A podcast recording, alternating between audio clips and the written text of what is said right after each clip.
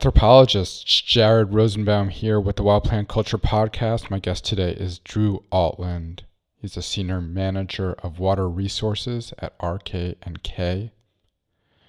I first met Drew when he gave a presentation for the New Jersey Stewardship Roundtable a couple years ago.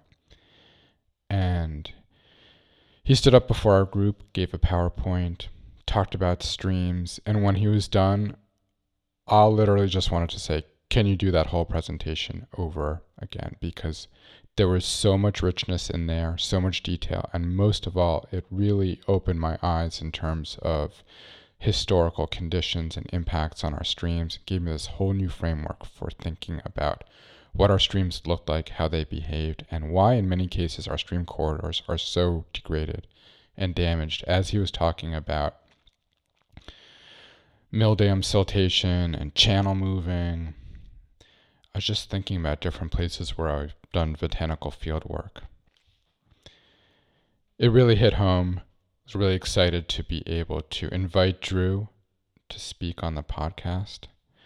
And we talk about pre settlement conditions for streams, what different historical effects of the colonial era have been on our stream corridors and wetlands, what their present condition is like, and what Drew and his colleagues are doing in terms of restoring stream corridors.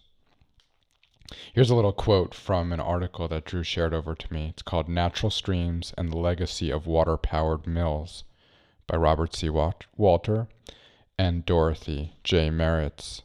Quote Before European settlement, streams were small anabranching channels. By the way, if you don't know what anabranching means or not quite sure, like me, if you look it up on Wikipedia, there's a really boss image there.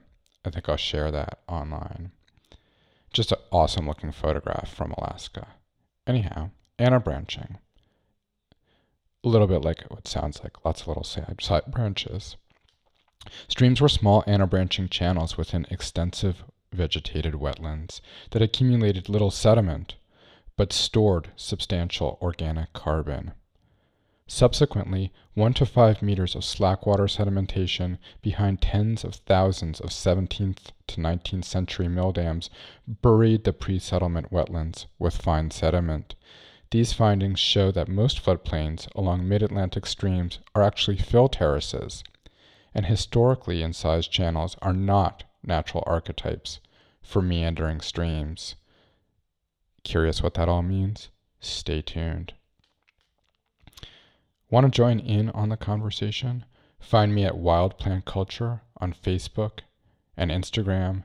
Thanks for spreading the word about this show, leaving reviews, and if you have questions you want discussed or suggestions for guests for me to interview, please drop me a line at Jared, J A R E D, at wildridgeplants.com. Speaking of wildridgeplants.com, this podcast is brought to you by Wild Ridge Plants, where we grow native plants from locally collected seed and offer them for gardeners and restoration projects. It's spring. The busy season is here for the nursery. I'm excited to be getting this podcast out just before things go totally crazy. I've been doing some interesting field work already been doing monitoring at controlled burn sites pre and post in Morris County, New Jersey. Really excited about building up a couple years of data for those and seeing how these new stewardship oriented controlled burn programs in North Jersey are affecting wild lands. At Wild Ridge Plants, we grow a lot of woodland species, which are fundamental to forest understories but not commonly available as nursery propagated plants. Yesterday, it's a beautiful spring day, mid 60s, clear. We potted up bloodroot, blue cohosh, spring beauty, woodland sunflower. It was just an awesome day. So excited to be working with these plant species. I've also been working on a bunch of tunes for a future Horse Graveyard album. Those of you who have tuned into the podcast before might have heard some snippets from our old record 15 years ago, but we're getting the gang back together. And what you heard at the beginning of this podcast is a little sneak preview, a snippet, the intro of a song, sort of a demo track that I've been sending around to me bandmates. And the piece is called Arroyo, at least for the time being until somebody writes lyrics for it. And it seemed like an appropriate piece for a podcast on stream systems. You can find more Horse Graveyard on bandcamp.com. And now, without further chatter, I present to you Drew Altland. As a kid, were you already connected in any ways to waterways or the natural world, or is this something that just happened to you through your academic experience? No, I mean, I um, you know, I grew up in like a, a, log house with a wood stove in the woods, you know, in southern York County, Pennsylvania. So um, my parents, you know, they didn't have a huge forested tract, you know, three acres, but surrounding that was, you know, I don't know, thousands of acres of uh, of forest and streams, and it just, you know, the the, the days of uh, you know hanging out with friends was exploring the woods, and you know, if I didn't have poison ivy for a day in, in the summer, it was like something weird was going on, you know, just not being smart enough to uh, stay out of the, the things that get you in trouble, you know. Um, but you know, and then that's translated into um, you know the love for the outdoors with hiking and backpacking and family trips are always centered around you know what mountain are we going to climb in this state and that kind of stuff. So it's it's kind of you know, there's a part of engineering where it's a lot of this sitting in front of a computer day in, day out, designing highways and bridges. And that was, I knew that wasn't something for me. I wanted to have, you know, part of a stake and something outdoors that's tangible and, and uh, not just sitting in front of the computer every day. So this was kind of a path towards that, that, um, you know, I, I push hard to get to. And, it, you know, thinking about the questions that you frame to me, you know, and thinking about responses. And part of it was like, that journey to get to the work that I really enjoy. You know, it doesn't just fall in your lap. You, know, yeah. you kind of have to make those things happen by making changes in your life and jobs and that kind of stuff. You know. Yeah, were you able to get into this kind of work right out of college? No, no, actually not. It was um, it was uh, you know, I graduated from college in um, in the early '90s, and the job market was somewhat depressed. Then, you know, there wasn't like there weren't people lining up to hire engineers at that point. So, you know, when I got my first job offer, it was like, I'm going to jump on this. Like, there's no tomorrow, you know, because I want to get start getting paid and, and start my career. Yeah. Um, but the um, the job opportunity was really um, doing more traditional civil work. So it was the um, uh, pipeline design, you know, designing roundabouts and intersections, park and rides, and figuring out how many parking spaces you could fit into a space with slanted parking versus, you know, single aisle, double aisle um, travel lanes. And, uh, you know, at the time I was, you know, not extremely happy to be doing that work because I wanted to be doing, you know, the stuff stuff that we had talked about with the, uh, you know, the river modeling and so forth. But looking back now, you know, that experience with traditional civil, you know, roadway pipeline work really, you know, helped my career in the long run because I um, got to learn a lot about engineering in general and how it applies to the work that I do today. So if we if we cross a pipeline or we cross a roadway, you know, what are the things that are important to protect that roadway or that pipeline and that, you know, those assets that people pay a lot of money to maintain you know, how can we use the work that we do to um, help those assets survive and, and, and keep public safety, you know, at, um, at a high level? Because, you know, the river environment's pretty, uh, can be pretty nasty. So trying to figure out ways to um, protect assets and investments is, is an important part of the work for sure. So bring me up to speed on, you know, what is your job description now and, and what is um, what's sort of your day to day? What kind of work do you do? So um, today, I um, you know after changing jobs a few times to kind of get to you know a, a good spot in a career path where um, get to do the work that you really love and and find a firm that really supports that you know that that that niche that you have that passion that you have to do the work sometimes it takes a while to find that fit um, so right now I work for a firm um, named RK&K, and came to that firm because they've already had you know a lot of great expert experts in place. You know, scientists, uh, landscape architects, engineers who were doing a lot of water resources work. Um, but they did have you know um, a bit of a gap for people you know who do exactly what I focus on, which is the ecological restoration, stream restoration type stuff. So um, um, you know, started there about eight years ago. Um, you know, you know, had done ecological restoration, of course, before that for probably about you know the last 20 years or so. But uh, RK&K has really given me an opportunity to kind of grow a group and, and really grow this niche, and um, you know, just really excited about the people that you know I work with every day to do this kind of work, and um, you know, so it's it's really project specific and client specific. So in the work that I do, it's um, you're not working for one client every day. So you find these project opportunities that, you know, would be, um, you know, could be anywhere really, but most of the opportunities or most of the work that I, I do is heavily focused in the Chesapeake Bay watershed and I'd say the, the Delaware River watershed quite a bit.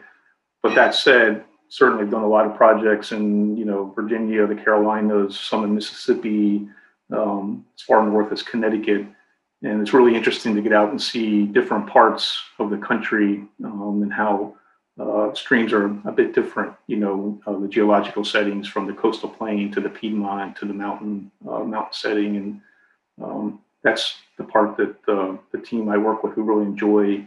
You know, seeing different different parts of the country, different uh, working for different clients, different flavors, different types of projects. You know, some focused on um, TMDLs, uh, total total maximum daily load reductions for reducing sediment and nutrient outputs from stream versus uh, mitigation. So if a highway is uh, impacting a stream or a wetland, you know, we could do a stream restoration project to replace um, or help offset those impacts from from another uh, uh another project to create additional wetlands or to um, restore stream footage uh, to offset impacts from another from another project or just the asset protection. You know, you have a pipeline that's exposed in the stream bed, and you know, what can we do to um, either move that asset to a better location or to try to restore the stream in place to protect that asset, those types of projects. And all the clients have a bit of a different flavor and, and um,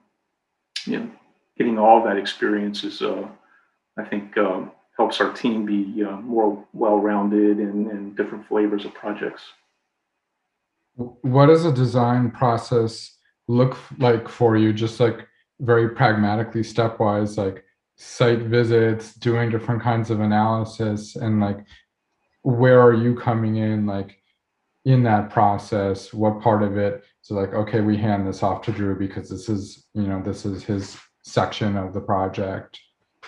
Yeah i mean i think it it depends on the client it depends on the project you know the the most exciting projects are the ones where we get involved in you know the very earliest where um, you know a client has a uh, a watershed that's pumping out um, a lot of pollutant you know so you know that's the other thing too is um, the whole mindset of streams um, providing uh, impacts to receiving waters is i think don't know if it's a new thought, but it's, to me, you know, in the field I'm in is somewhat new. You know, a lot of times um, state agencies, federal agencies like the Army Corps of Engineers and our, our state government uh, departments of environments, you know, they're really focused on preserving and protecting streams and wetlands, and, and rightly so, you know, and then they should. But sometimes they don't.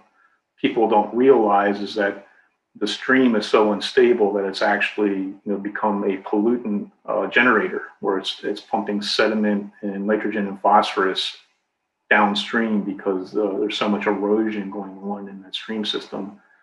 So you know the most exciting projects, you know, to kind of get back to your questions, are the ones where you know a client will come to us and say, "Hey, we have a watershed that we want to restore." You know, where should we focus the projects in the watershed to get the most um, the most benefit, you know, not only for the dollars that we spent, but for the pollutant load reductions, you know, within the watershed. So sometimes it's that, you know, that um, watershed analysis to kind of figure out where the where the best projects are in the watershed.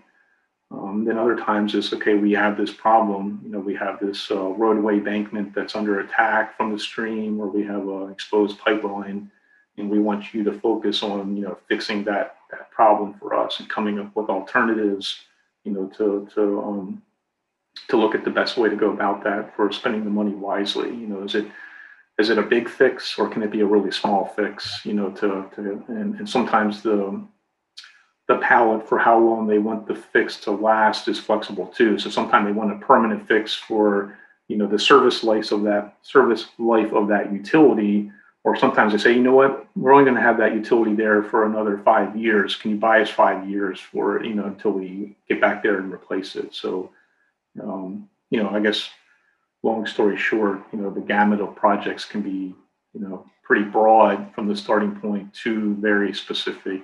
Um, you know, sometimes the most challenging projects are the ones where um, a client comes to us and say, hey, you know, we have this reach, we want to do a restoration. And usually they, they come to them because you have a willing landowner or they own the land. So it makes life a lot easier for everybody if your landowner and your stakeholders are on board. So sometimes projects come by opportunity more by it's a great project site to restore. Yeah. And um, you know those those sites can pose some challenges sometimes because you know to get to a long-term sustainable solution sometimes you you know you need a, a, big footprint to work in. And sometimes landowners you know aren't aren't keen to giving up a lot of space to to fix a problem that they're maybe not fully invested in.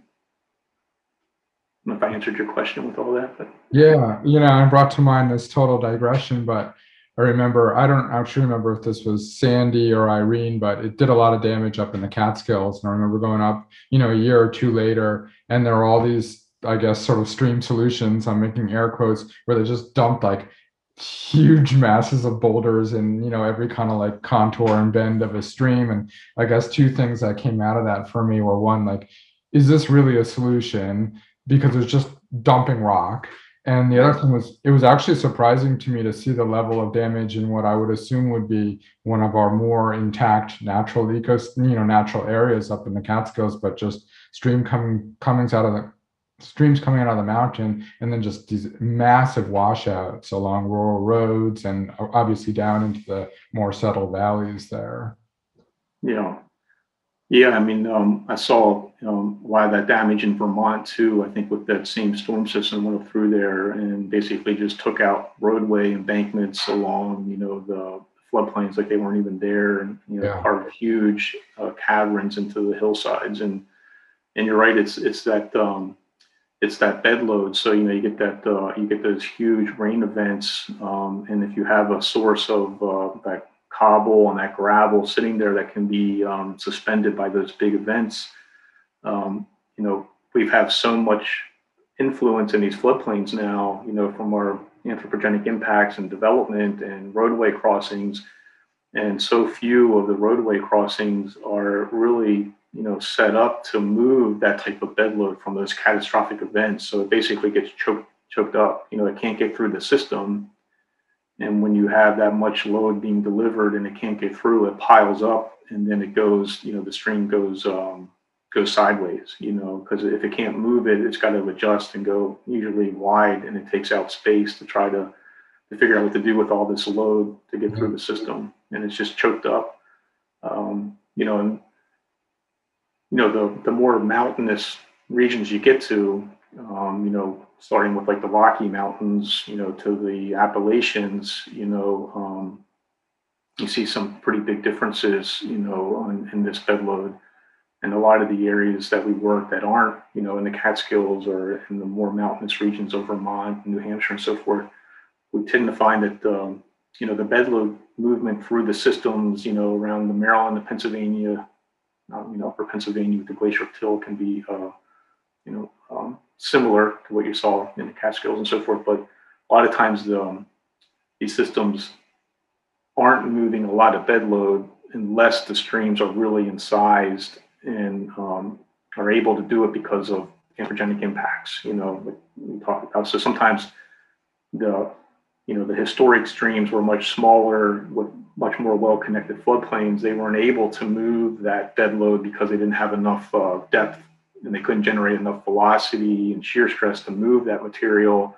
And now that we've channelized these streams and we've made them deeper and we've made the channels larger, now they can com- convey so much more discharge and flow, which translates to how much more material they can move from their banks and their bed that you know maybe historically we find that they weren't able to. And and you know, just as compounds, you know, with the roadway crossings and the developments in the floodplain, and uh, you know, it, it kind of um, exacerbates the situation.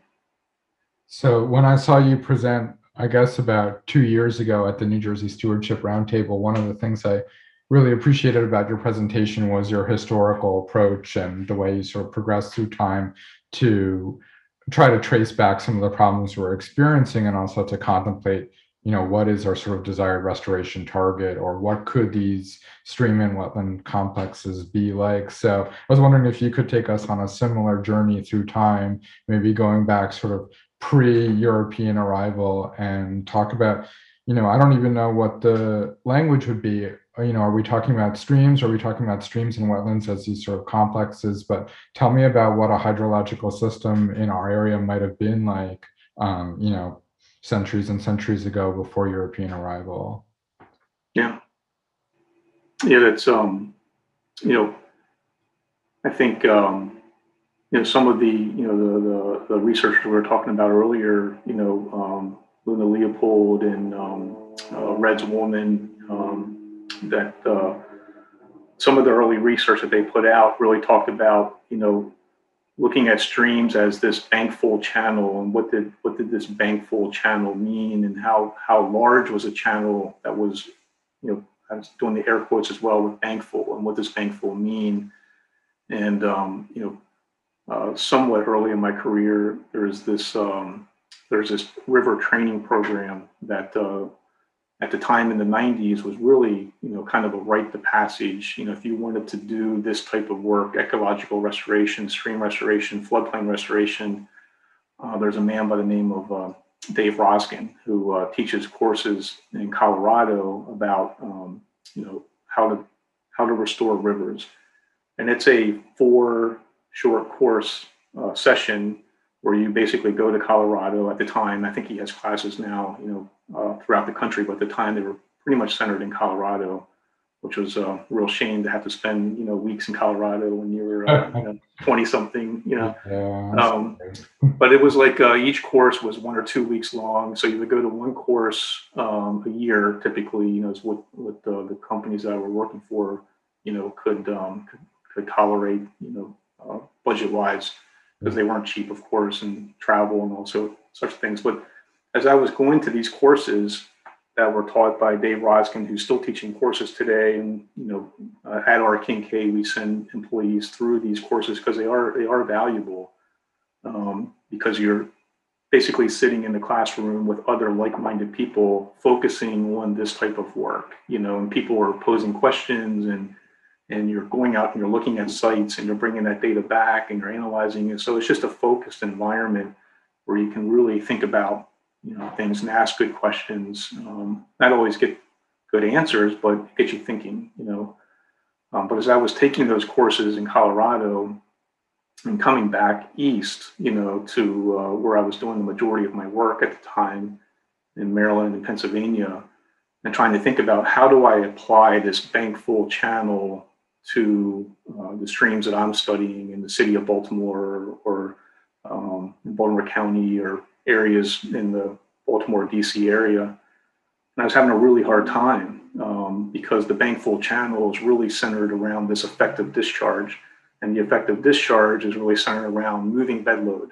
Okay, so you have a supply of bed load that's coming from the hillsides or the mountain, and you need to move it through the system. And there's this um, this Lane's law theory where you know uh, a stable system is where the sediment coming in is equal to the sediment going out, then you have this equilibrium condition. And that's kind of the school of thought that Rosgen was teaching from, you know, the people who mentored him, like Luna Leopold. So um, in the bankfull channel is typically centered between, you know, one and a two year storm, which is a pretty big discharge, you know, to try to, to push through a stream system and hold the stream system together, you know, because the bigger the channel gets, the more energy it has in it and the more potential it has for erosion. So, you know, I struggled for a lot of years and, and starting to think about, well, who else is seeing the issues with trying to design streams with these really big channels? Um, and the and the convention at the time was that if you were an urban system, the channels even had to be bigger because the discharges got bigger, right? The more impervious area in the landscape, the more runoff you have, and the bigger the discharges are. And the theory was um, okay, the channel needs to get bigger to handle that urban flow. But in my mind, the bigger the channel got, the harder time I had trying to find a stable solution for holding that channel together so it basically didn't rip itself apart. And in the urban environment, you know, you don't have a lot of bed load. You know, a lot of these streams I was working at the time, the whole upper watersheds were piped. So there was no sediment or very little sediment coming into the systems. And the sediment that was being generated was coming from the channel itself. So do you really want to put a design together that's depending on the upstream reaches basically eroding so that I can move that sediment through my system where I'm restoring this reach between two roadway crossings. So I had just really struggled with that for for years and um, you know started thinking about well who else is seeing things this way and, and um, at the time had the opportunity to get to know uh, some professors like uh, Art Parola at the University of Louisville, um, Dorothy Merritts at Franklin and Marshall, Bob Walter, and, and started uh, um, having projects where I could collaborate with them. So a project site would turn into, you know, not only a restoration, but also somewhat of a research project where these professors would come to the site and, and we'd work together to think about you know, what did these systems look like before they were so impacted and so disturbed by, you know, by this period of, um, you know, the Anthropocene or the anthropogenic impacts. And um, through that, um, you know, started learning about um, this period of impact, you know, started long before urbanization. It really started during the colonial era um, where, you know, these um, hillsides were cleared. You know, so when our colonial ancestors came here, one of the first things you know they needed to do was produce food for themselves. So you know, much of the landscape at that time was forested. So in order to get you know an agricultural landscape, you know, they cleared the forest, um, which required you know a mill dam to help saw up the trees, and, and um, you know there were you know so as they were clearing the forest in one area, they were typically building a mill dam on a stream somewhere in the area to basically, you know, um, take the timber and turn it into something usable. And then as the land was being cleared, you know, all of that sediment, there were no erosion control measures back then. So all of that sediment was kind of running off the hillsides and into the streams and being collected behind the mill dams that were being built to basically store a water, you know, um, a source of water for a day that they could run through a mill race over a, a water wheel to basically turn the turbine to do the uh, the work that they need to do for the day. So it was kind of like a little bit of a perfect storm where these um, uh, these systems, these watersheds, were being so impacted um, because of these these land use changes and I think the unintended consequence was all this sediment wasn't necessarily getting moved through the system; it was getting trapped behind these uh, these mill ponds. And what happened is we kind of had a base level rising in our valley bottoms, where the sediment filled up the valley bottoms. And um, you know, the sediment's been called a couple different things. I think it was you know some of the early researchers who discovered this uh, sediment filling in, in the valley bottoms at Johns Hopkins uh, Coleman and Jacobson, you know, put a paper out. I believe it was late 70s or 80s, talking about post-settlement alluvium. You know, so yeah, they recognized that the hillsides were being uh, cleared, the sediment was uh, being dumped in the valley bottoms, and they, they they found evidence of that and documented it. Um, and I think the researchers at Franklin and Marshall came along and said, okay, not only was there you know this sediment input from the hillsides, the, the amount being deposited in the valley bottoms was exacerbated by all the mill dams being built in these streams, and it basically you know elevated the amount of sediment storage. And I think that's the contribution that they've added that you know I've learned. Uh, but through all of that, you know, you know, now we have these systems that are highly impacted not only by colonial era impacts, but now urbanization. But the question you asked is, what did they look like before? You know, how did these systems operate before 1700 or 1600 or 1500? And, and uh, you know that that to me is always you know the million dollar question is you know what what were these systems before we you know we essentially screwed them up and and working with people like uh, Art Parola, Dorothy Merritts, Bob Walter, um, you know, been able to get those answers um, that satisfy me at least that you know these systems really uh, you know from the studies that we've done i'm not saying this is everywhere but it's it's pretty widespread in, in, in my view from the work that i've done you know not only in, in uh, pennsylvania maryland but also you know work that i've done in, in north carolina and mississippi and virginia west virginia. These systems were really more of an integrated stream and wetland system where, you know, from the last ice age over this Holocene period to today, um, you know, we had basically an ice age and a period of warming following the ice age where these valleys had formed as the vegetation grew. And you know the, the ice age basically kind of laid down the system of, of, of substrate underneath the valley bottoms, and then within that, you know, that non-vegetated substrate, this vegetation vegetation started growing as the climate warmed, and then that vegetation put down the layer of um, material, you know, leaf fall, branches, and twigs. And over the warming period following the last ice age, uh, to say 1700, these uh, valley bottoms slowly accreted like a wetland soil, right? So we find evidence of that, you know, and, and when we're lucky, we find evidence of that in these valley bottoms where it hasn't been removed or hasn't dried out. So, you know, these systems are really, you know, very small channels, uh, uh, rivulets through a wetland system that was slowly accreting over thousands of years by, um, you know, these uh, this leaf pack basically forming and, and, then turning into soil under wet conditions.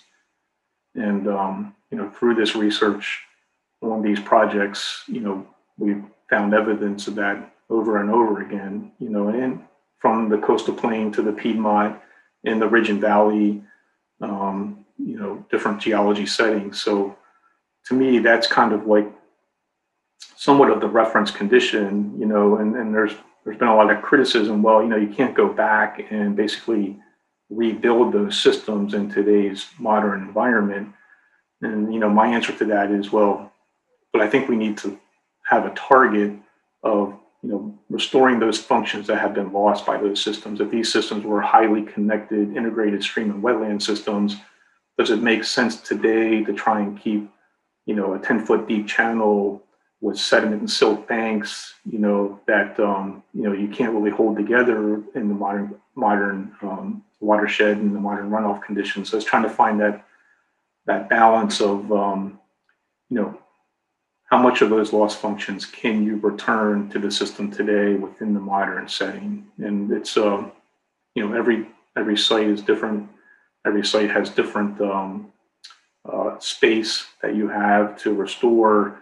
And you know, obviously, you can't always get back to that, but sometimes you can, or sometimes you can get close. And, and to me, that's often, you know, the target that we shoot for until something within the project reach tells you you can't get there, you know, and you can usually you can usually figure figure that out early in the in the design stages of you know what is the potential for uplift to take it back to something similar that maybe it was you know to the pre-colonial era.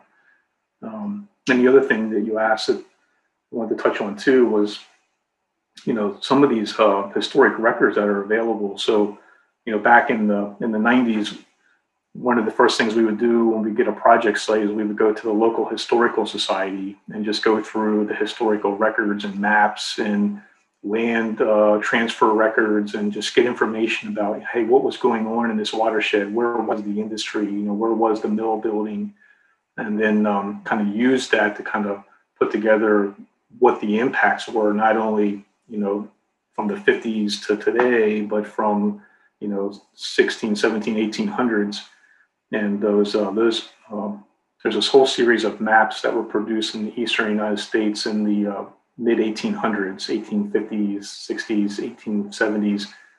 Um, some of them were done by um, Hopkins was one uh, map author, uh, Martenet I think was another, but those maps are just really telling because you look at what what the streams look like in 1850 and you can just see records of the streams being straightened and relocated and mill pond after mill pond with a mill race connecting up different parts of the streams. And and you know they're just so interesting to go back and look at even by 1850 the amount of manipulation that was going on within our stream corridors. And then you take that to today and you say okay here's a road that existed in 1950 that's probably this road today. And this stream was here but now it's there. And um, just a lot of really interesting information that you can pull.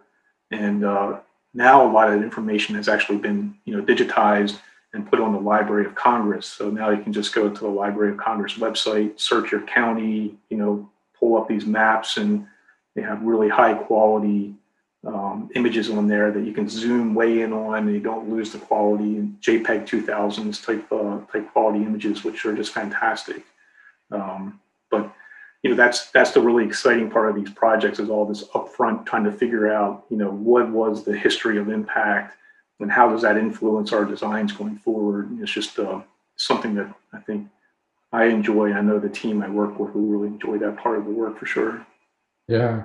Um, you know always having discussions like this like i want to be out in the field seeing what you see with your eyes or like being able to present a picture of that for our listeners. So i'm going to try to get the ball rolling with the best example i can think of which may not be that great of an example but a couple years before i saw your presentation initially i did some botanical survey work at a large nature preserve, a tiny park actually in northern New Jersey called Mahlon Dickerson Reservation and it's you know about 3500 acres or so if i remember right but it's also surrounded by some very large wildlife management areas. So the total area of contiguous forest there is i think on the acre on the on the order of tens of thousands of acres. And there are a couple of headwaters of significant streams and rivers that come out of Mahlon Dickerson and then you know kind of work their way through the rest of the, the northern part of the state and doing field work there, one of the things that was initially confusing but also exciting was we'd be tracing these streams up to their headwaters, and one minute they would look like a stream, and you know we'd be walking along the banks and kind of inventorying what's on the high end, and you know looking down in the cobblers or whatever, and then all of a sudden it would broaden out, and there'd just be like a big shrub swamp, or it would broaden out, and there'd just be a big forested wetland where it wasn't even really that wet, but the ground just felt like aerated and spongy at the same time. Like it was constantly inundated with water, but it wasn't a condition of like necessarily poor drainage per se, or sort of puddling, or that kind of like remnant after a flood where there's just standing water. It was just this ground that was remarkably permeated. And the herb layer in there were both species that I would typically associate with wetlands and other species that I think maybe now I would see up on like the high bank of a stream, but maybe not as happy as it could be. And maybe what I really wanted to be was in this sort of like very uh, wonderfully like watery but also kind of aerated and flowing sort of spongy zone. So i know spongy zone is probably not a scientific term that you work with very often but having said that and just getting the ball rolling like could you paint us a picture of what a stream or a stream wetlands complex might look like? Or even if there's a site that you've been to that you feel most exemplifies what a pre-settlement condition could have uh, just like visually looked like yeah. no, I think um, I think what you're describing, you know, makes a lot of sense. So, you know, a lot of times, you know, when we get to these headwater streams, you know, the the the picture you're describing makes a lot of sense to me because as you get up into these uh, hillsides, is I think what you start to see is that the, that the at the base of these hillsides or the the toes of these valleys is where you get a lot of spring seepage kind of coming out, you know, from from underground to the surface are getting close enough to the surface where the vegetation growing on the surface is interacting with that water source, you know, and you get uh, you get this uh, um, this zone or this root zone mixing with soil, uh, which carries a lot of permeability in there because of the you know the root masses in there and the roots that shed shed their layers every year, and it just kind of keeps that that system um, you know somewhat aerated, um, spongy, and then as those systems you know start to gather more water and you're moving down valley you know eventually you start moving into you know little channel systems or little rivulets of flow that go through there as you start picking up runoff you know. So it's like you you know you start with this soggy environment that's really uh, focused on the groundwater connection for these seeps. And then you know as the drainage area gets bigger you start picking up the runoff components from rainfall that converts to runoff and then you, you know you start building these channels. And i think you know these pre-colonial systems were really you know those types of, of systems where you had um, you know these vegetation layers growing into groundwater so that when you had a um, you had a seep coming in the vegetation was growing there. But then when the runoff event came it was basically inundating that same layer of vegetation you know and it didn't happen you know once a year you know with this bankfull theory where it was happening you know once every year or once every two years.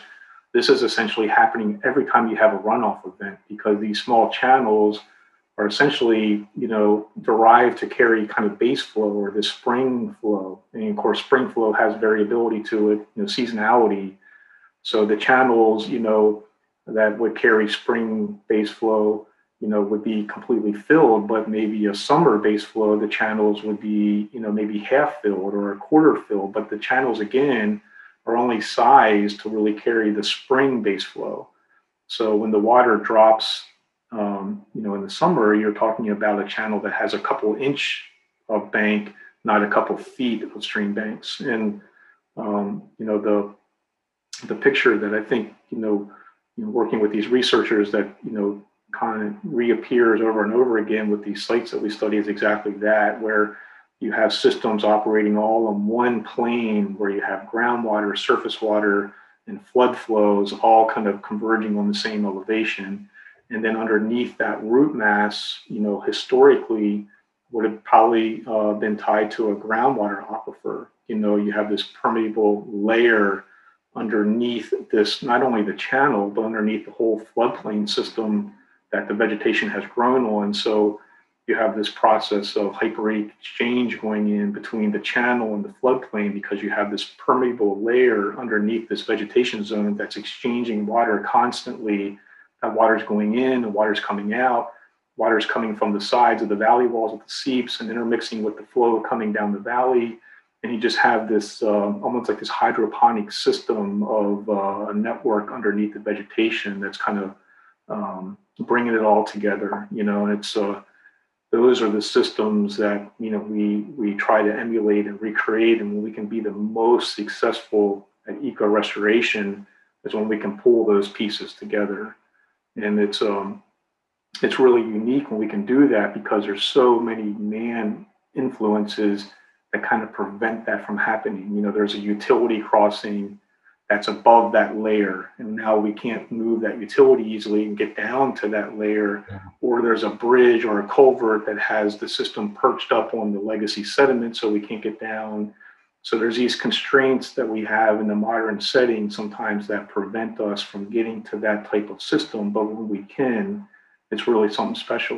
You know, we get some projects every now and again where we can basically tie into that historic aquifer to basically recreate those spongy soil conditions that uh, that we uh, uh, think you know did exist here, you know, for for many thousands of years before um, before these impacts. And you know, another thing that reminds me is sometimes people bring up, you know, these systems before 1700, say before the post-settlement era, era when um, when the European uh, came and, and kind of occupied this this land is that hey there was a footprint of native americans here for you know thousands of years and you know what was the footprint of the native americans on on on the landscape and of course they were you know, they had agricultural practices, they had land clearing as well. But the interesting thing is, from from from the research that, uh, especially that Dorothy Merritts and Bob Walter are doing, is you know, they can kind of look at these soil profiles and they can kind of find a signature of when um, when this new legacy sediment was laid down on top of that spongy soil that you're describing, yeah. when it when it is there, you know, in the in the valley bottoms, not necessarily the hillsides, but on the valley bottoms, and they use um, some rapid testing methods in the lab and uh, I believe one of them is called uh, magnetic susceptibility, which basically uh, measures the, the fallout of, uh, of uh, uh, basically carbon fallout from burning fossil fuels. So basically, when the guy here and started burning a lot of the timber that was being cut down, that put a signature in the soil. And it basically goes back to right around, um, you know, that 16, 1700 year where you can put it, you know, the date to where that new soil deposited but you don't see that prior to that period, you know, when the Native Americans would have been occupying the space. So, um, you know, it seems like most of the damage that we see in our streams and our valleys today really, really started, you know, with the uh, the European um, populations moving here in masses, and not, you know, a signature of, of what was there before. So, can I take a stab at paraphrasing to see if I see if I get this? Um, it seems like those earlier stream conditions where they may have been essentially connected to groundwater and the land around the stream would have you know probably been essentially on a level with the stream itself that received massive sediment load from logging and also from mill dams which sort of built up all the sediment behind them and essentially raised the valley floor level by what you know feet meters and so that the stream itself is actually perched above where the historic stream level would have been. And as it's cutting downward, is just cutting downward through all these sediments from the last couple hundred years. And it's almost like going back down towards where it should be, except now we have these heinous, erosive big banks and a totally cut off floodplain and all those plants that are, you know, might have initially been like a wetlands plant community on the borders of a stream are are cut off. They're no longer fed by this spongy groundwater layer, and instead they're getting water in these sort of like violent hot flashes when you have a when we have an extreme flood event. Yep, yep. So the floodplains that you know that that process that you described was was spot on, but you know there's like stages of that process happening. So you know when the mill dams were being used in operation, you know the the streams were the most perched at that time, right? Because those mill dams, but you know these mill dams that were built, you know, sometimes hundreds of years ago, are now falling into disrepair, and nobody's maintaining them anymore for the most part. So these streams are incising, you know, as these mill dams are degrading. You know, so as they degrade, the stream beds go down because the soil that deposited in these valley bottoms is very fine you know, silts and clays, so very easily erodible. I mean, the clays are obviously more resistant than the silts and the sands, um, but it is erodible material, especially you know with the with the urbanization effects and the increased runoff that kind of exacerbate you know these uh, the incising of these channels. And then once the channels do become incised, then you know you're carrying more water in it. It's almost like a, a cyclic process where it kind of gets worse with time. And then as that channel incised, the floodplains that are up there are getting, you know, more and more dry. And the vegetation that's growing on those floodplains is not the wetland vegetation anymore. Now it's the the drier, you know, that's you know that where the invasive species will typically thrive, or your you know your Rosa multiflora and your tulip poplars love that environment, you know, and these weren't the floodplain environments that these systems evolved to be. That's the you know that's the, the the, systems that are here today because of these hundreds of years of impact that have occurred on these floodplains. And uh, you know there's a big tug of war with that. You know, you know, like I was saying earlier, the agencies, you know, the permitting review agencies often want to preserve and protect these systems because, you know, the viewed as nature's lungs. You know, hey, streams and everything we want to do. We want to preserve and protect these floodplains and these streams, but you know sometimes the the history of impact isn't well understood, or there's a lot of value put on what's there today. You know, and, and I'm not saying there's not value in what's there today, I just question whether or not you know we're achieving um, you know all the value we can get out of those systems by you know what's left there today with these dry floodplains and these large stream banks that are eroding. You know, is it what has more value, that total, total popular forest on that modern floodplain, or is it more important to get the stream system set up so it doesn't pump out a lot of sediment and nutrients from eroding itself? Yeah. You know, and there's there's a big debate on, on that, honestly, and it, it, can create a lot of controversy and stakeholders, um, landowners, very very passionate about that argument, and, and sometimes I'm not very popular with the with the uh, restoration approaches we come up with because you know those trees are really important to people because you know if we cut down those trees they're gone in those people's lifetime. You know that that comfort the enjoyment they get out of that forest probably isn't going to come back to where it is today in our lifetime if we kind of started over you know with cutting it down and lowering it to get it to the to the elevation where we can have that that system that we described so it can create a lot of controversy, unfortunately. That that is so interesting. You know the way that that meshes with people's personal needs and and their cultural appreciation for various types of natural area because you're sort of asking somebody to trade a nice potentially park like forest for like an open marsh kind of a situation which i think ranks a lot lower for a lot of people. What you're saying really meshes with my field experience again doing work especially in a little bit more urbanized uh, and still ex-urban but parts of new jersey i did some work a couple years ago uh, near morristown along the whippany river and the whip you know it, it's funny calling it a river because it's you know it's the size of a stream or a brook there but it is pretty deeply incised you know the banks are probably at least three four feet down everywhere even though it's a very level landscape. And in doing fieldwork on the, you know, the vegetative communities along there, the areas along the floodplain tend to be really a mess from the perspective of native plant diversity and also uh, the quality of the plant communities there. You know, uh, young trees, red maples, ashes, tulip poplars. Um, oftentimes, the understory, though, just steady Japanese barberry, multiflora rose, shrub honeysuckle, wind euonymus, things like that.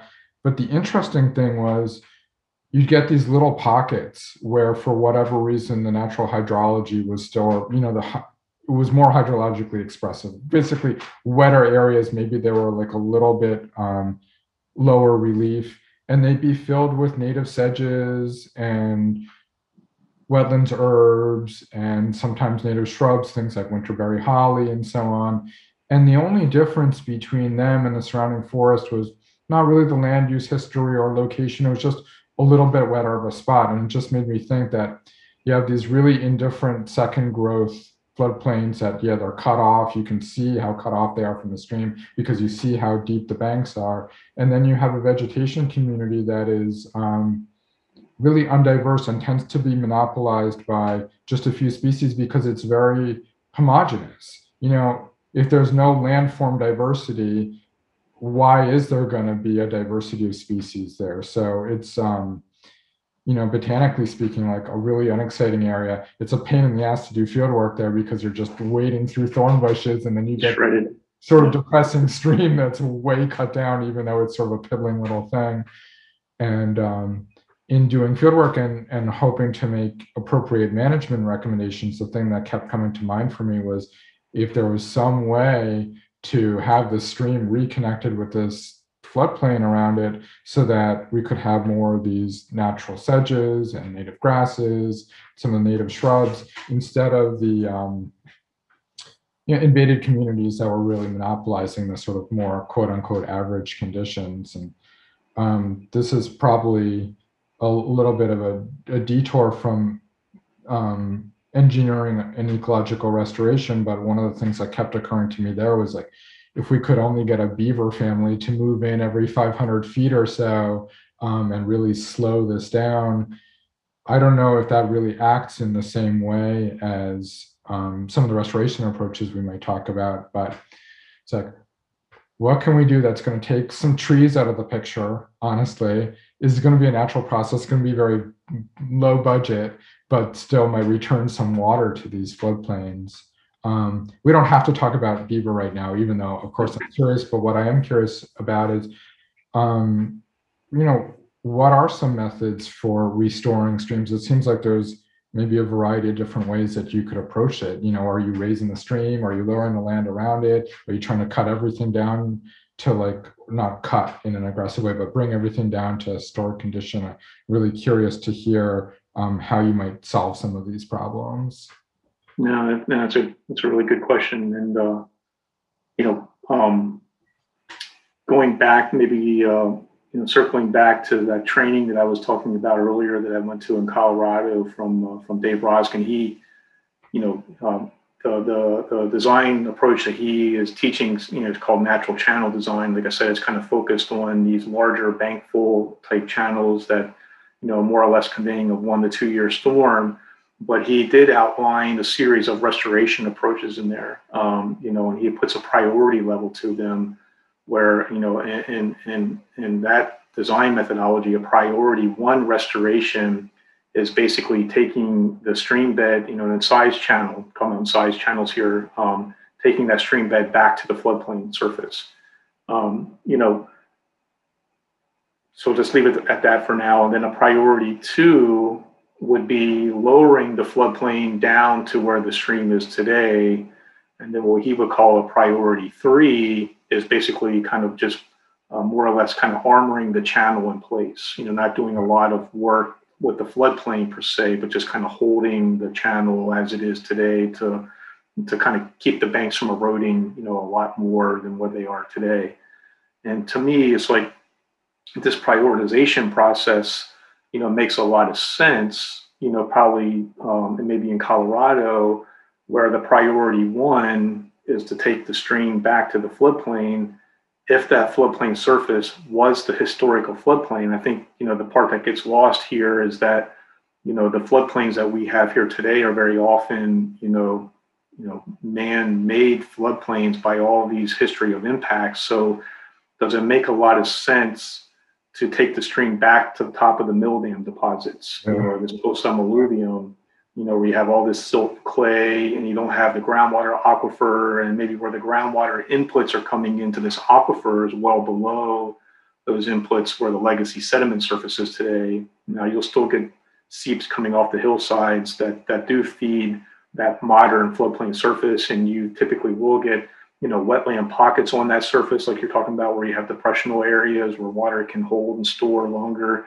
And because the soils, the legacy sediments, uh, aren't highly permeable, usually they don't have tremendous amounts of sand in them. They're usually, you know, more silty material, so they do hold water for a while. They don't drain quickly, you know, most times that that modern sediment that's in there.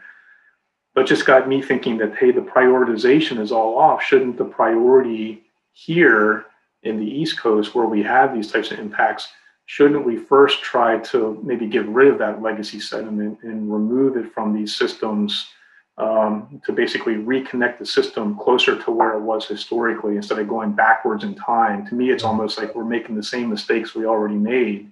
Like we filled in the valley bottoms. Why would we want to fill them in again and let the, you know, like that saying, what goes up must come down? It's like, yeah, it's just a matter of time. You take it back up and you know, you always have to come back and tie into the incised channel someplace. So you have that vulnerability where you have to bring the channel back to tie into where it is today. You know, even if you fill that bed, you have to come back down with a high slope. And, you know, the other thing that strikes me is, you know, as we think about within these watersheds, there are these grade controls that, you know, like kind of what we call permanent grade controls, which might be a culvert that a roadway has. So that culvert has a concrete bottom to it. And that's going to hold the stream bed for a long time because uh, the DOTs and the counties are going to maintain that culvert and make sure it doesn't fall down or fall apart to protect public safety. So that's kind of a hard control um, that holds that stream bed, or you have a utility crossing with a concrete uh, encasement that kind of holds the bed.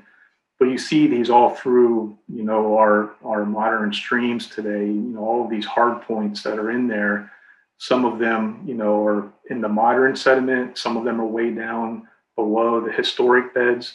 A lot of times they're in that legacy sediment layer. And, you know, as time goes by, those things change. You know, uh, we replace culverts because they they uh, provide a fish blockage, you know, fish passage blockage. They have a drop at the outlet. So, you know, the convention says, well, we get rid of that culvert, we put a bridge in, or we replace that culvert and we set it lower. Well, now you have the ability for the stream to lower more, you mm-hmm. know, as these things are changed, or that utility that's uh, exposed in the stream bed. Let's get that utility out of the way and let's move it out of the stream bed and off into the valley wall. Well, now that hard point isn't there anymore, so these streams can father in size. And if we're taking those uh, restoration approaches and we're filling that stream bed to take it back to the modern floodplain, and the controls downstream are changing, then that that design becomes even more vulnerable than the design approach itself that you have to tie back in. You know, these vulnerabilities are kind of added in there, where if you're lowering the floodplain down to the modern stream bed, well, at least you're starting from a point where you know you're not going to you're not going to have to lose a bunch of material to get back to where you are today. You're kind of starting at I would say ground zero, but you're starting closer to ground zero of where the streams would ultimately evolve to if they go back to uh, something similar to what they were, you know, pre-colonial times. Um, and and you know the beaver question is is a great one too because there are lots of um, I won't say lots, but there are people out there uh, who are looking at these incised channels and thinking, okay, you know, what is something that I can do to work with these incised channels in these modern forests without coming back and filling in these incised channels? How about if we put a beaver dam analog in there, basically a, um, you know, a, a brush uh, root wad log system to basically plug up these channels and kind of bring the base flow up to the surface. And um, you know, there's a number of projects that have used that um, that mindset and kind of looking at that.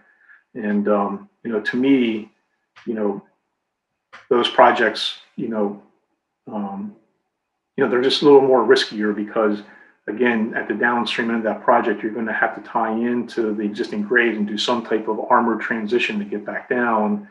And you know, one thing I've learned about you know um, brushy, woody materials is that they're very sustainable when they stay wet all the time. But if they dry out, then they rot and they become less resilient over time. You know, so um, you know, and the other thing with you know just you know maybe populating beavers into an incised channel, you know, we see that all the time in nature where you know beavers are trying to survive in these uh, in these modern incised channels, and it seems like where they have the most success of having their dams be sustainable is in the smaller channels, right? They'll usually go into the, the little channels coming into the floodplain from the side and maybe not the big main stem channel because what seems to happen when they build a dam in a large channel is once the flood comes through, it washes it out and they have to rebuild it and you know they and they move them around and then you know the stream will cut around the um, you know around the dam and blow out the, the one bank or another bank. And it makes a lot of work for them to kind of maintain those those uh, dams and incised channel because the incised channels carry so much velocity and shear stress it's kind of hard to, to maintain like those check dams in those systems and they tend to be more successful in the smaller channels that don't have a lot of depth because then their dams are more resilient because they're not getting those flood flows that basically overtop them and, and kind of erode out the sides of them.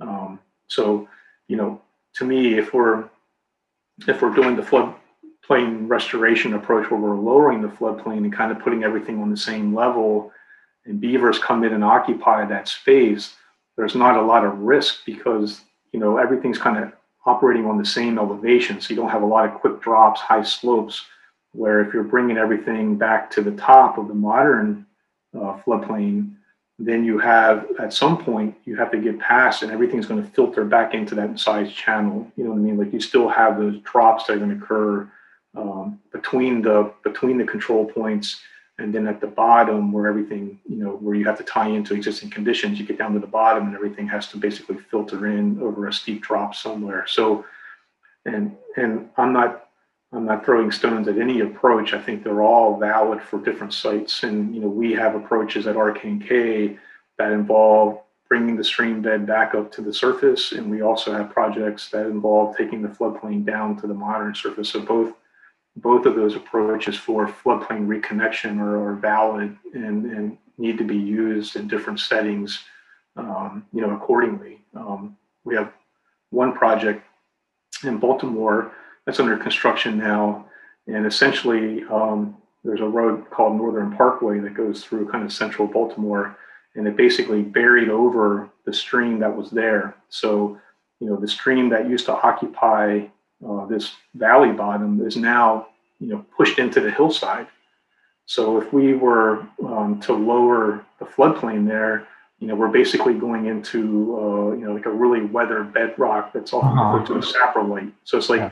what's the point of lowering the floodplain if there's nothing good to get to, you know? And we do have a modern forest there of oak trees and poplars and, and um, um, uh, uh, let's see, uh, maples, you know, a whole variety of hardwoods so in this particular case, it's like, well, let's bring the let's bring the channel up to the up to the modern floodplain because you know if there's nothing to get to, well, what's the point of lowering it? So I think, you know, when your stream's been pushed around and relocated and altered so much, you have to come up with the right approach that fits the right site. You know, so.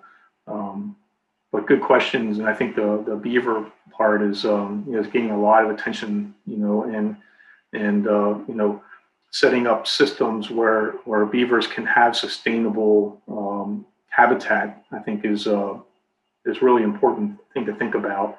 And you know, thinking about sustainability of these projects, you know, is like, okay, we're going to impact these resources. There are existing wetlands there. There's an existing forest there. There's an existing stream. So if we want to build something and we want to impact all of that, well, I think it's really important to come up with something that has long-term sustainability you know and that's that's kind of you know the the way you know we kind of come about it is that's if we're going to impact all these resources let's make sure when we're done that we have something that's sustainable and not going to come back and be another uh, source of erosion to the downstream environments.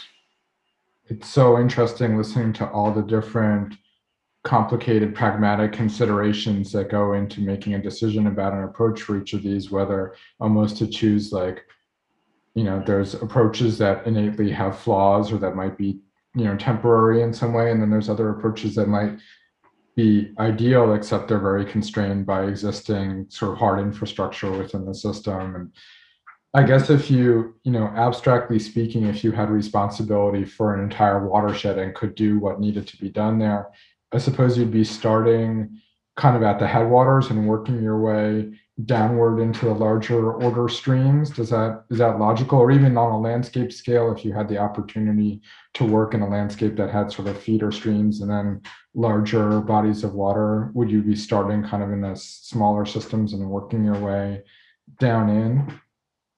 Yeah, it's um it's an interesting question for sure too. And and you know i can i can i can think about it in two ways you know um ideally, yeah, it would be it would be really great to start in the headwaters and work down. But I think there are some complications with that. Um, you know, we talked about those those hard points in the watershed and what controls the stream profile. You know, we had all these mill dams in there that raised the stream profile, right? So and now we have modern infrastructure in there that's kind of holding it perched a lot of times in those modern sediments, or like we talked about a culvert or a utility crossing um, you know, whatever it is, those hard parts that are in there.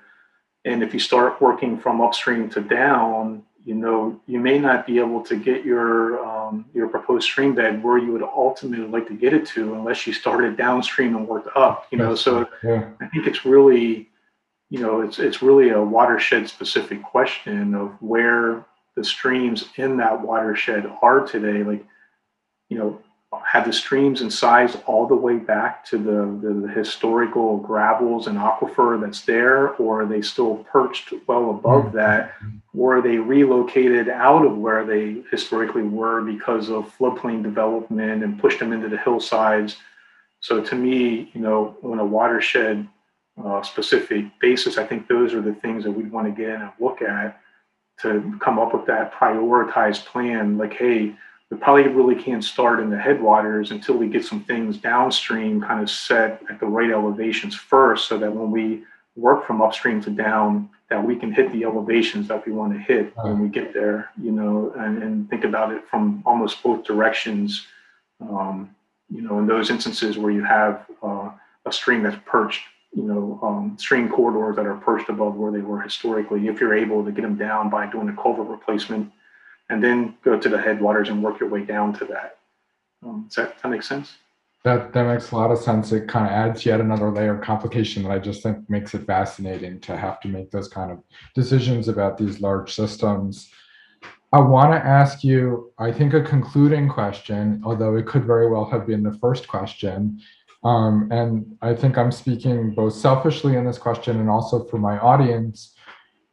Oftentimes, when I'm out in the field, I'm trying to make guesses about, you know, what happened here, how functional is this landscape, um, why is this landscape so messed up, um, or also why is this landscape high quality, and to sort of transfer those considerations to streams and wetland systems, which I'm also looking at, and I know that a lot of people listening to this are at least casually encountering those and looking at them. What I'm curious about is one, when you go and you encounter, you know, let's say a new stream, what are some of the first things that you look at just visually, like a quick sort of quick assessment that give you ideas about how healthy or unhealthy a stream might be, or what kind of questions might you be asking yourself upon encountering a new waterway? And then if I may be permitted to heap on a sort of corollary here, um, are there any sort of down and dirty visual or other central cues that you would use for monitoring, assessing the success of a restoration project?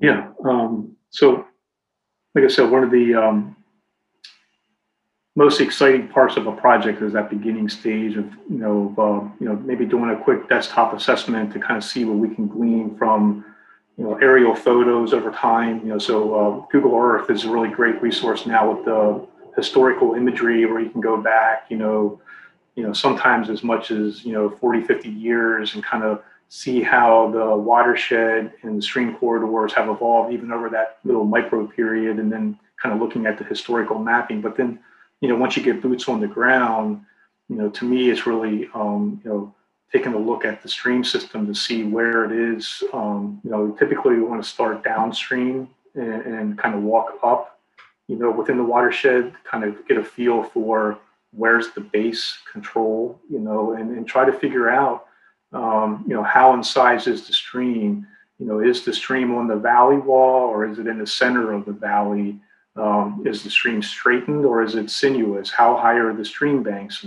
What does the stream bed look like? Is the stream bed really, you know, soft, you know, legacy sediment, clays, and silty material, or is it cobble and gravel? And then within the stream bank itself, you kind of look you know, the stream bank gives you a lot of history of where the stream is. So you can see a lot of times different layers in the stream bank and, you know, legacy sediment, it typically presents itself as this really brown, loamy soil. And if you look at it closely, you know, learn this from working with the folks at Franklin and Marshall, you see the like these little micro layers of soil within it where it was basically deposited, you know, and these little storm events that would come through and it would lay down a layer and it would lay down another layer. So legacy sediment has a very, um, you know, uh, typically distinct look to it. And, you know, when you get to the toe of the stream bank, what does that zone look like where the base flow and the stream bank kind of come together?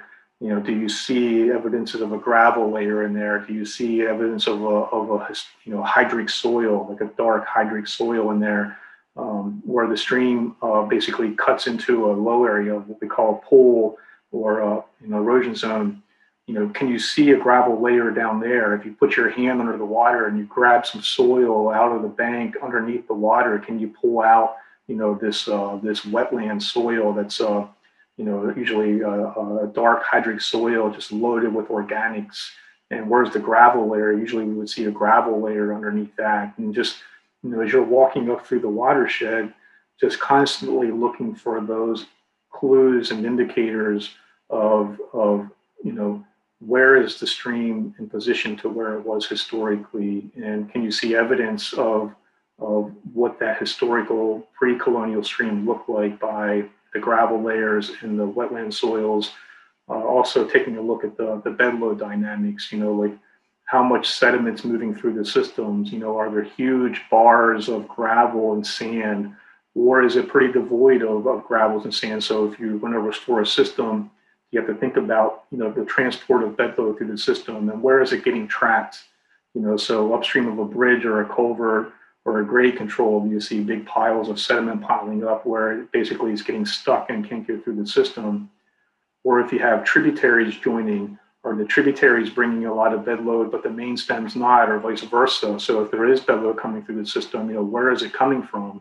And how is the tributary positioned to its historical setting versus its modern setting? And can you see in, indications in there?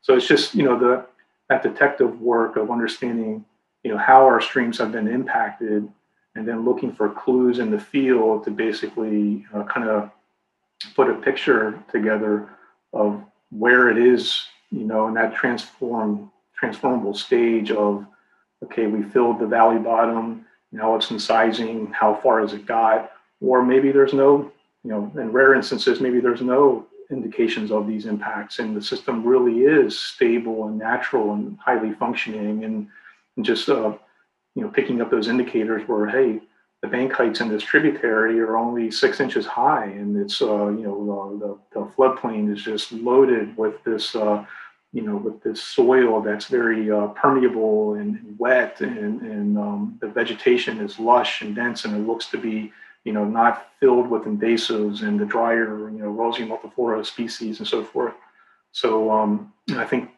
I think that's kind of what it is. Is just you know using you know what we've learned over the years and trying to put those pieces together as you walk through.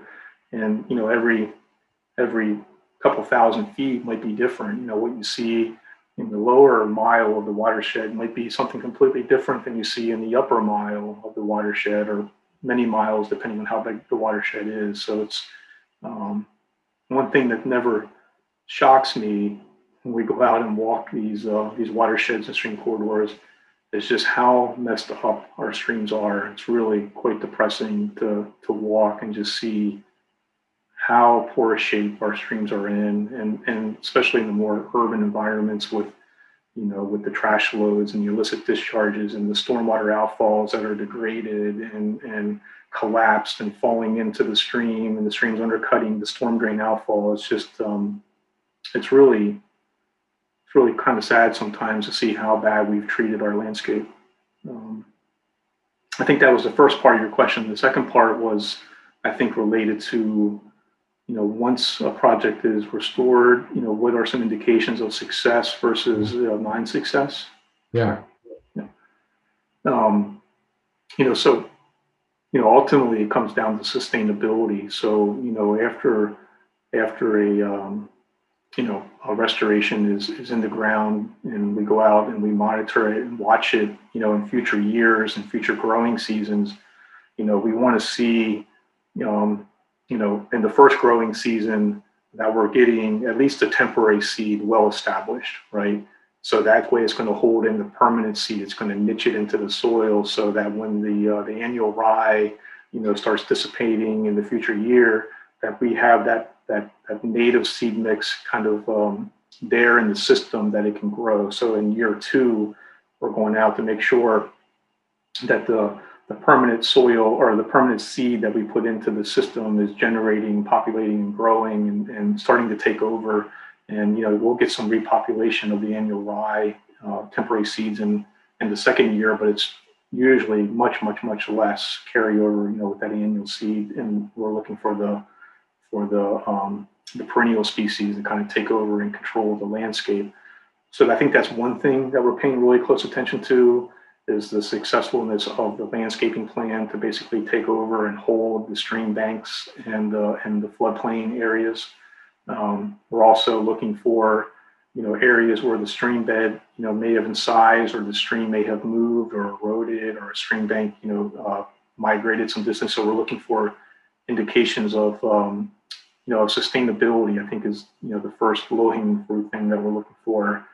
And then if we have those uh, sustainable conditions, you know, we also hope to see that um, if we got our floodplain, you know, really well connected, we want to see the floodplain kind of collecting and, and, filling with sticks and twigs and detritus material being collected in the floodplain. So we don't want to we don't want to transport that material through the system. We want it to hang back and hang into the system and for it to be um, you know a retentive system. So the material coming into the into the restoration, whether it be the the sediment particles or the or the um, you know the, the carbon in the system, we kind of want that to stick around and deposit and look for uh, indications of that depositing in our floodplain. And I think that's that's a clue to me that you know we've we've had success is that we we no longer have a system that's pumping out sediment and nutrients. We now have a system that's collecting sediment and nutrients and woody materials within the system. Um, but it's that you know the vegetation, the physical properties of making sure we don't have the channel eroding or cutting new paths through the floodplain. So there's that physical component to make sure we have that sustainability, and then it's the you know the vegetation, population growth, flourishing, and then you know that collection of material coming into the system. I want to thank you for spending this time with me on a really beautiful day and giving me a window into, I think, a really holistic viewpoint that you have that integrates history and the sort of larger landscape scale as well as details about a site. It's really fascinating. I feel like I did right after the first time I saw you speak, which was I had this sort of like tantalizing little glimpse of what that holistic viewpoint looks like. And I really appreciate the opportunity to have asked you these further questions today and your time answering us. So thanks so much. Really much appreciated. Same here, Jerry. Really, really appreciate the opportunity to talk with you. It's, uh, it's been interesting and uh, really appreciate the opportunity. Hey, everybody. Thanks for tuning in. If you want to find more of Drew Altland, you can check out his place of employment, rkk.com. Find Wild Ridge Plants at wildridgeplants.com. Wild Plant Culture at wildplantculture.com. Hey, this is imaginative. Find me on Instagram at Wild Plant Culture and Facebook at Wild Plant Culture.